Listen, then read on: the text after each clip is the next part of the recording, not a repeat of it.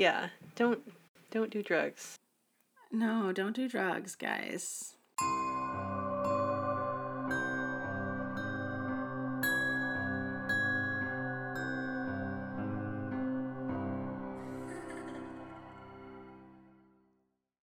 Welcome to the True Crime ABCs podcast. I'm Dani. And I'm Sarah. Take a journey with us through our alphabet of true crime, one letter at a time. Listen through the end of each episode for reading recommendations and a sneak peek into what's going on in the podcast next week. This episode is supported by the letter D. This week, we are covering drugs. Woo! did have a lot of really great um, suggestions for what you guys thought D was going to stand for. Um, so some of those, I think decapitate was in the list. Also had Detroit. Uh, let's see, double homicide uh, was also on the list. So great, great suggestions, and uh, maybe we'll have to cover some of those in the future. I think on Spotify the highest vote was for delusions, which is fun. But yeah, we're definitely saving these suggestions for the next season. So please make sure you guys are following us on social media. We'll leave all the social media at the end of the episode um, and interact with us there. We also leave a poll up on Spotify. So if that's where you listen, feel free to vote. So when I did the research for D's for Drugs, I didn't know what story Dani was doing. I wasn't totally sure what story I was doing. I guess in my head, I thought maybe one of us would do something like cartel related or illegal drug related, and we didn't, which is surprising. Um, so the statistics that I had gathered maybe don't really have anything to do with either of our stories. It is still important information, and it's good to know. I am getting information from the Bureau of Justice Statistics, um, specifically their drug use and crime facts. And a lot of this is this is data compiled from people who are imprisoned. Um and and some of the, the data is kind of old. Typically you want data within the last five years but this one this is from 2004 um, and in 2004 the drug related crime they had data that showed about 20% of state prisoners and federal inmates said that they had committed their current offense so what they were in jail for at that time to get money for drugs, which is a wild number 20%. I mean, a fifth of the people in prison at that time were there because of drugs. And obviously, not all of them were even in there for a drug crime or were charged with a drug offense. It was just under the effect of those drugs. You know, typically you're less likely to think through things while on certain drugs, lowers your inhibitions, all of that stuff. So, I guess that number isn't too surprising, but gosh, 20%. Yikes. So, the moral of this episode is uh, don't do drugs. And if you do have an addiction, there are resources available, and we will leave links for those services in the description. All right. So today I am bringing a story about Dr. Carl Coppolino. Sounds like a solid dude um, and his wife Carmela. They were both uh, doctors. He was an anesthesiologist, she was a research physician. Um, this was back in the 60s. Good for her being a doctor in the 60s. So they were living in an affluent um, community because, of course, they were both doctors. Um, Carl actually had a heart attack relatively young at the age of 30. Oh, wow, that is super young. Very young. But because of his poor health and the, the heart attack and sort of the the side effects and and sort of what happened after the heart attack for him. Um, he did end up quitting his job, so he was on disability, um, while Carmela continued to work and continued to you know support their lifestyle. In this community, um, this n- neighborhood that they lived in, the couple across the street were Colonel William Farber and then his wife Marjorie Farber after Carl has his heart attack in 1962, Carmela actually gets pregnant with um, their second daughter. So, of course, during this time, Carl and Marjorie across the street um, get into a little bit of an affair. No. Ugh. Well, his wife was pregnant? Gross. They start seeing each other, and obviously, you know, I don't think this is something that they necessarily hid very well but it was something that Carmela wasn't aware of. Hmm. The morning of July 30th, 1963, they were hanging out with the Farbers, and Colonel Farber ended up complaining of chest pains. Hmm. So Carl thought he was having a heart attack, wanted him to go to the hospital. You know, basically gave him the advice, please go, like, you need to get some help for yourself. But he, Colonel Farber, did not go to the hospital, and he ended up actually passing away that afternoon. What? Um, So Carmela was able to sign the death certificate because she was still a practicing physician. That doesn't seem legal. Um, and they listed coronary th- thrombosis as the cause of death. Um, and because of that, because everything seemed very, you know, legit, there was no autopsy done. oh, red flag. And so, after Colonel Farber's death, things went on. The affair still continued, um, but Carl had actually had a had three more heart attacks at that point. Um, by that point, and hoping that his health would improve, they ended up. Carmela and Carl decided to move to Florida. don't do it. Better weather, better climate.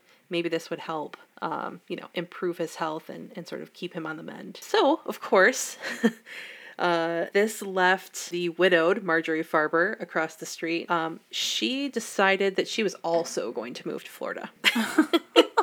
and she actually relocates and moves into the house right next door And I'm sure Carmela still suspects nothing. to the Coppolinos. So how convenient for Carl. and then that same year, so 1963, later on in August, Carmela ended up having some chest pains as well. and Carl woke up to find out that she had actually died in her sleep. Oh no. So he talked to Carmela's doctor, said that he, you know, he thought that she had had a heart attack, and the doctor essentially signed off on that death certificate as well, indicating coronary occlusion as the cause of death. so again, because of the nature of the situation, there was no autopsy performed, even though Carmela, quote unquote, had a heart attack at 32 years old. Again, very, very young when she passed away. So the story gets a little bit more fun here because we know that Carl was obviously still entertaining. Marjorie, the neighbor from right next door. But during this time, Carl had also apparently taken up a hobby and joined a bridge club. Seems like such an old man thing. and so he often found himself playing with a wealthy divorcee named Mary Gibson. How swell for him. But I bet Marjorie didn't like that too much. Mary, again, was just the bridge partner at this point. Marjorie, I don't know if the relationship with Carl was still really ongoing or what, but after Carmela's death, uh, exactly 22 days later after Carmela's death, Carl ends up marrying Mary Gibson, the wealthy divorcee, and his bridge partner. Nuh-uh. So, um, as you can imagine, Marjorie, she gets pretty upset about the whole situation, obviously. Well, yeah. Um, and she goes straight to the police. um, and she tells them that Carl has actually murdered both of their spouses, so Colonel Farber and Carmela, Scandalous. and that she helped give Colonel Farber an injection of a drug. Um, and so that is where our letter D ties in this week. The drug that was used in this injection is succinylcholine. Um, so you may or may not have heard of it, um, but it is essentially a um, it's like a muscle relaxer. It suppresses everything in your body so that you're still sort of conscious, but you can't move. Your body essentially just, you know, slows down and and relaxes to the point where it just stops Sounds awful. um, and your heart will stop and all of that. This drug has been around for a long time. It's actually used as one of the drugs in the lethal injection combination of three drugs that they use. Um, it's also used in veterinary situations quite a bit. So it essentially isn't traceable once it's injected because the drug breaks down almost immediately and the metabolites of the drug, so what it breaks down into, are already produced in the human body. Wild. So I believe it was the 80s or the 90s, the 1980s or 90s, when they finally came out with a test to be able to even trace for the metabolites for the drug. Oh. Um, so essentially, before that, you know, this was sort of an untraceable thing. Yikes. So um, again, we're in the 60s. Marjorie has just gone to the police to say that she has um, injected her husband with this succinylcholine injection, um, but unfortunately, the shot didn't actually kill um, Colonel Farber. So Carl ended up smothering him with a pillow and finished the job. then she also said that Carl killed his wife with the same drug. Um, and that time it was a lethal dose. So, of course, because of Marjorie's accusations, um, and because of Carl's history as an anesthesiologist, this was a Right. drug that anesthesiologists would use to intubate patients. Who better to be able to have access to that than a former anesthesiologist? Mm-hmm. so, again, Carl's history with the drug and his prior knowledge of it, as well as the medical side of the accusations Marjorie had made, Right. made sense. So, they ended up exhuming both of the bodies Wow. of Colonel Farber and of Carmela. So, of course, they exhume the bodies, and guess what? They don't find evidence of heart problems in either corpse I'm um, shocked. in either body. So this is what brought the charges, and Carl was indicted for murder on both his wife and Colonel Farber. Good. So of course they went to trial. Um, the results of the exhumation of Colonel Farber were sort of ambiguous. They couldn't really really get to the bottom of everything, although the evidence on his body was that of someone who was strangled. Yikes. Um, so again, in line with exactly what Marjorie had said. Um, and unfortunately, in that case, Carl was found not guilty after um, hours of deliberation. So they went to trial, and a few things that really, really sort of put the nail in the coffin here for Carl was that there was a doctor that testified that he did give Carl six vials of succinylcholine a few weeks before Carmela's death Dummy. um, because Carl needed it for research. he also, Carl also increased the benefit under Carmela's life insurance before she died.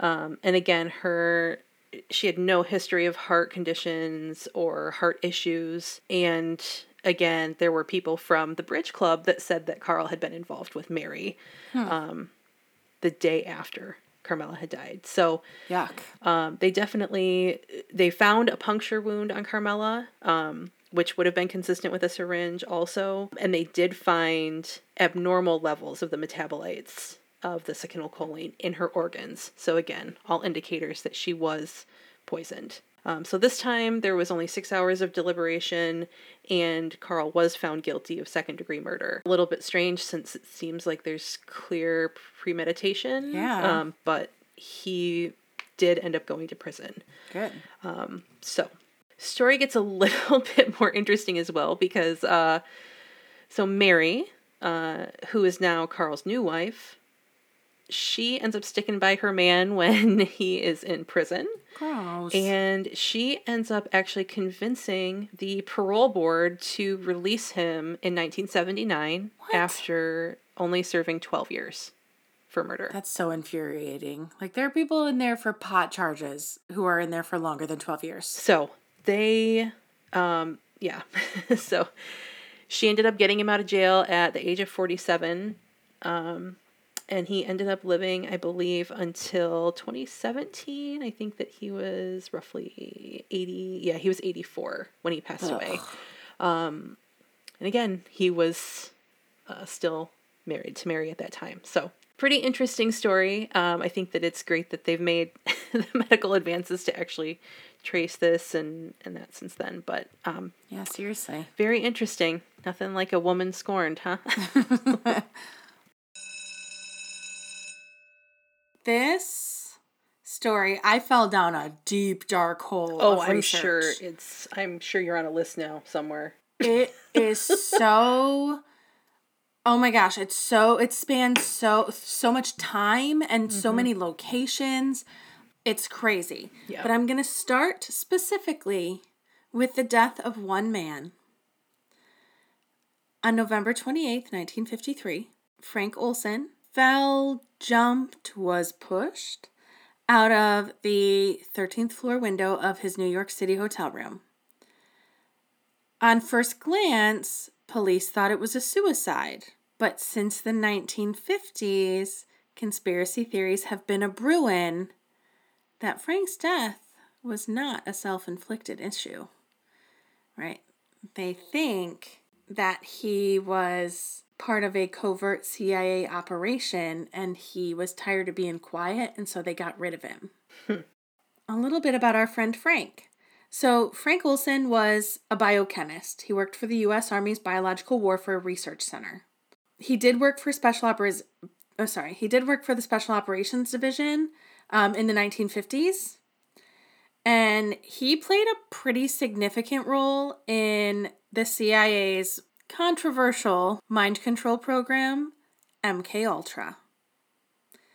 Um, so the CIA was trying to figure out a way through torture or drugs to brainwash prisoners and soldiers and replace replace their memories with new stuff with new information. So MK Ultra was one of those mind control operations where they were using certain drugs to try and change or influence the thoughts of the people they were experimenting on. He was recruited by the CIA straight out of college. I guess kind of not knowing what he was getting himself into. I was going to say, what kind of person? I mean, I don't know. That's a pretty interesting job track. Like, job. well, and so he obviously working for the CIA would have had to have been very secretive. Even his wife didn't know he worked for the CIA. Mm-hmm. She just thought he was a scientist. She knew that he did biological warfare, but didn't realize who exactly he worked for. Mm-hmm. Frank Olson also was a little bit like he had a conscience. After all these years of working on these experiments and things, he started to kind of want to pull away. He didn't want to do it anymore. So one night, his boss and a couple of colleagues, they went on like a retreat, basically, where his boss drugged all of them with LSD without their knowledge. Jeez. And they had like a crazy wacko night of tripping balls because LSD. And basically, like everybody else was fine, but like Frank got really messed up from it. You know, LSD can mm-hmm. affect people for a, a long time. And obviously it affects some people differently than others. And for frank it was like his that was the end. It was his downfall. Mm-hmm. he, after that trip he trip multiple meetings there um he went into a depression. His personality changed significantly. Like he was not the same person. That night that he actually died it wasn't until many many decades later that people thought that it wasn't a suicide okay so, some evidence came out from the hotel manager who said that he had seen he had seen something that made it seem like there's no way Frank could have done this himself. Mm-hmm. Now, Frank was in the room with one of his colleagues who claimed to have been asleep the whole time. That's strange. But how how do you not notice a guy I, I'm pretty sure he was like mostly undressed. I don't think he was totally nude, but he was not wearing much. Mm-hmm. Like in pitch darkness, booking it across the room to jump out the window. Like you're in New York City, it couldn't have been that dark.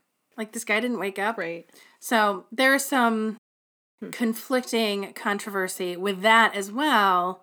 And like the people he worked with were obviously CIA agents and they were not giving full disclosure because legally they probably couldn't. Frank Olson's involvement with MK Ultra and the drugs that they were giving and then those circumstances of his death have become kind of these symbols for dark American history mm-hmm. and like conspiracy theories.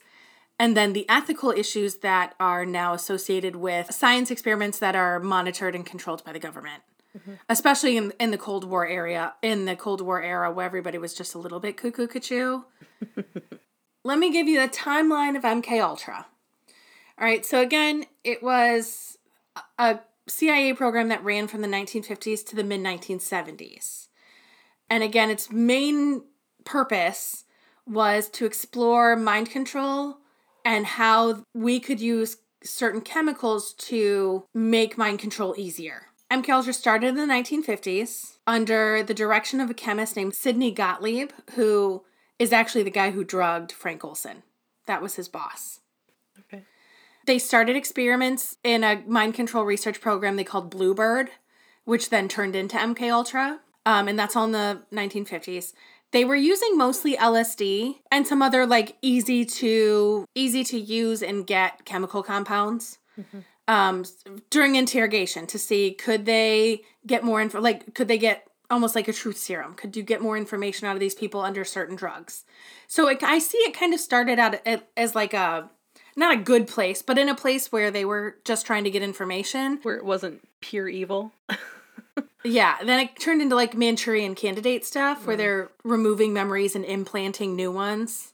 Um, in the mid 1950s it went from just mind control and interrogation to expanding to actual full behavioral modification. And they were using animal subjects, but they were also using humans. Like there were soldiers that signed up, kind of not really knowing what they were getting into, and were human guinea pigs, which is, ooh, no thanks. I hope they at least got paid out for that. Later in the 1950s, LSD became the main drug of focus um, because it has such a wide range of what it does to the human mind. And the CIA was using it on unwilling subjects, people who had signed up, but also on unwilling ones.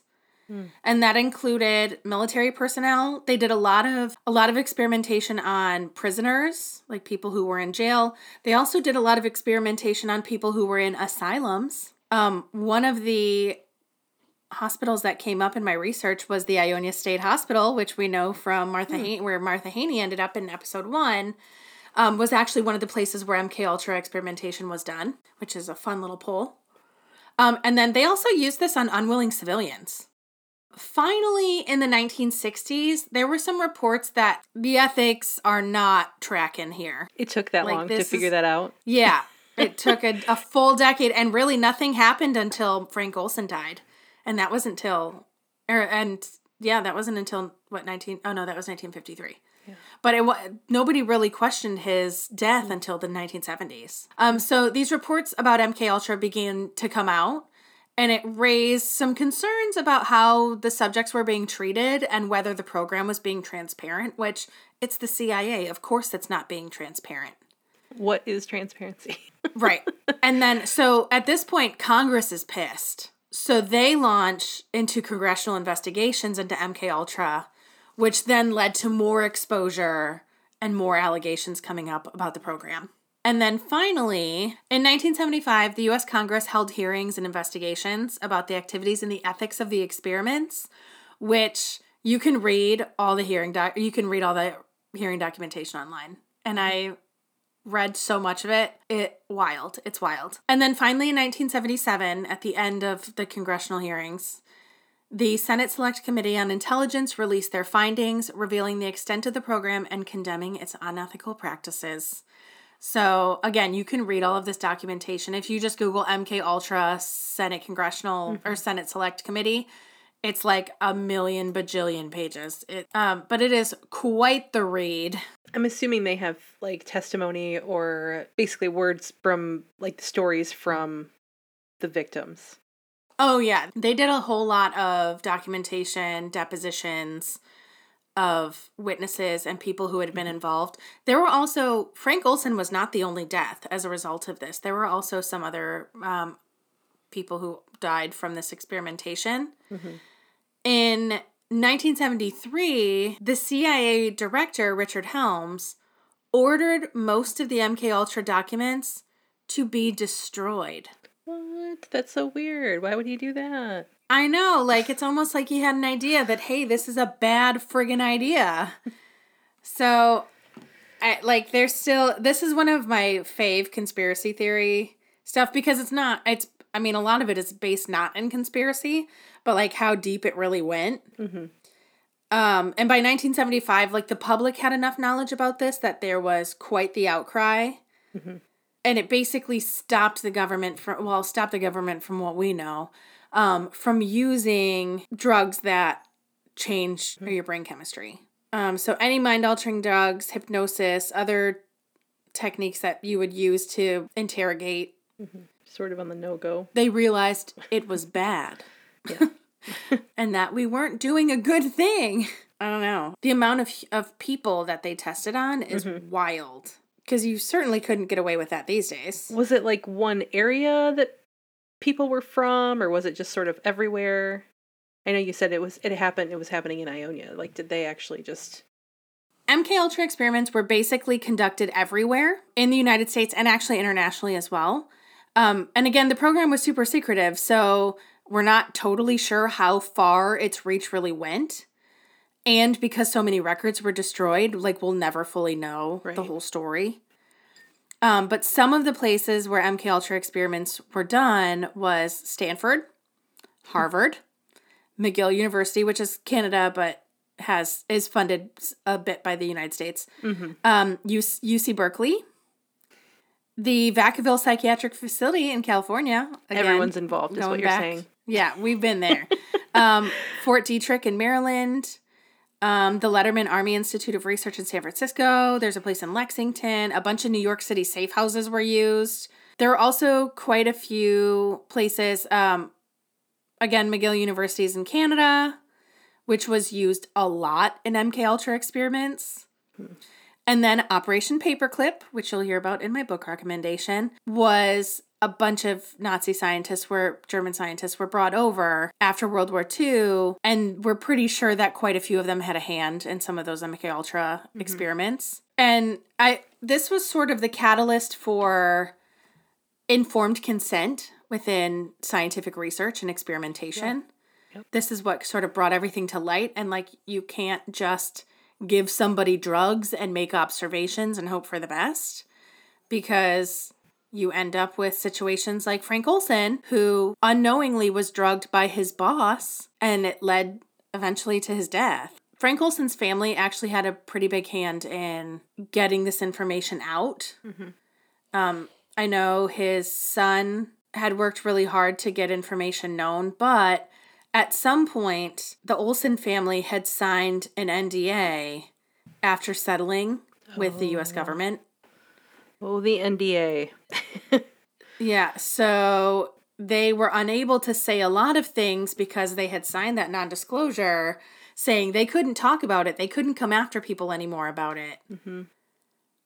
And that, like, what a shame. And how many question marks are left all over this now? But there are loads of declassified government documents you can read and find.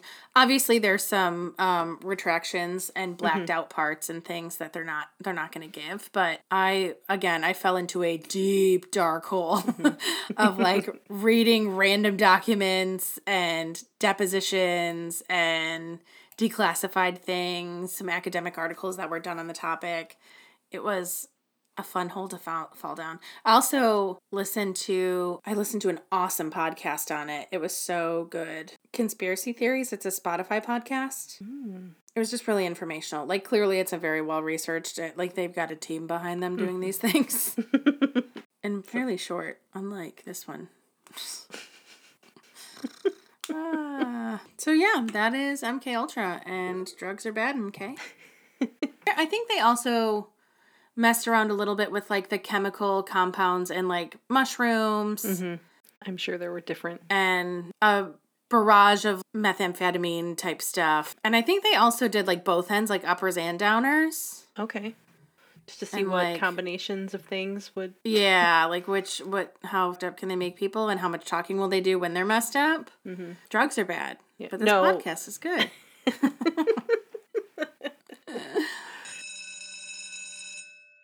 My book recommendation for the week is a book called Operation Paperclip The Secret Intelligence Program That Brought Nazi Scientists to America by Annie Jacobsen. Um, and it is not, you know, exactly connected to my case, but after World War II, a lot of the Nazi scientists um, went abroad. Some went in hiding, but some were brought to the United States to start doing things for the United States and start doing science in the name of the United States. And some of those scientists were thought to be involved with MK Ultra. Hence the connection. Nice. Yeah. The book is actually really good. I'm only like halfway through it, but um it's a good read. I can imagine that they, um, the people that would have been involved in that circle Yeah. probably Oh, needed yeah. an out, somewhere to go. Mhm. And what a, you know, convenient new job connected to so many hobbies they love. And Let's get them paid by the United States government. It'll be great. I'm pretty sure they were like people were like given new identities and everything. Yeah. Gross. So, my recommendation this week, my book recommendation this week, is not a uh, book that's directly tied to the case, but this book is actually Mhm. based on the case. So, this is a fictional story um, called the, Mhm. the Judas Murders by Ken Oder. Um, and again, it's a story loosely based on the story that I told today about Dr. Coppolino Mhm. and the crazy love affair and uh, murder murders that he was involved in. So Cool. I love a good like fictional story that's based on a true story. mhm. I'm such a fiction reader. Like I get like I mean don't get me wrong, there's I love a good documentary. I love a good nonfiction book, but like, oh, give me a good story. yeah, definitely. So yeah, check it out if you're interested. Yeah. Um, we will soon have an Amazon storefront where you can access all of our book recommendations. Woohoo! We're working on that. Next week's episode will be supported by the letter E. Check us out on social media and give us your best guesses on what our theme for next week will be. If you'd like to hear more from us, please check us out on Instagram, TikTok, and Patreon at True Crime ABC Podcast, or email us your thoughts, ideas, and listener stories to truecrimeabcpodcast at gmail.com. Thanks for listening. We'll see you next week.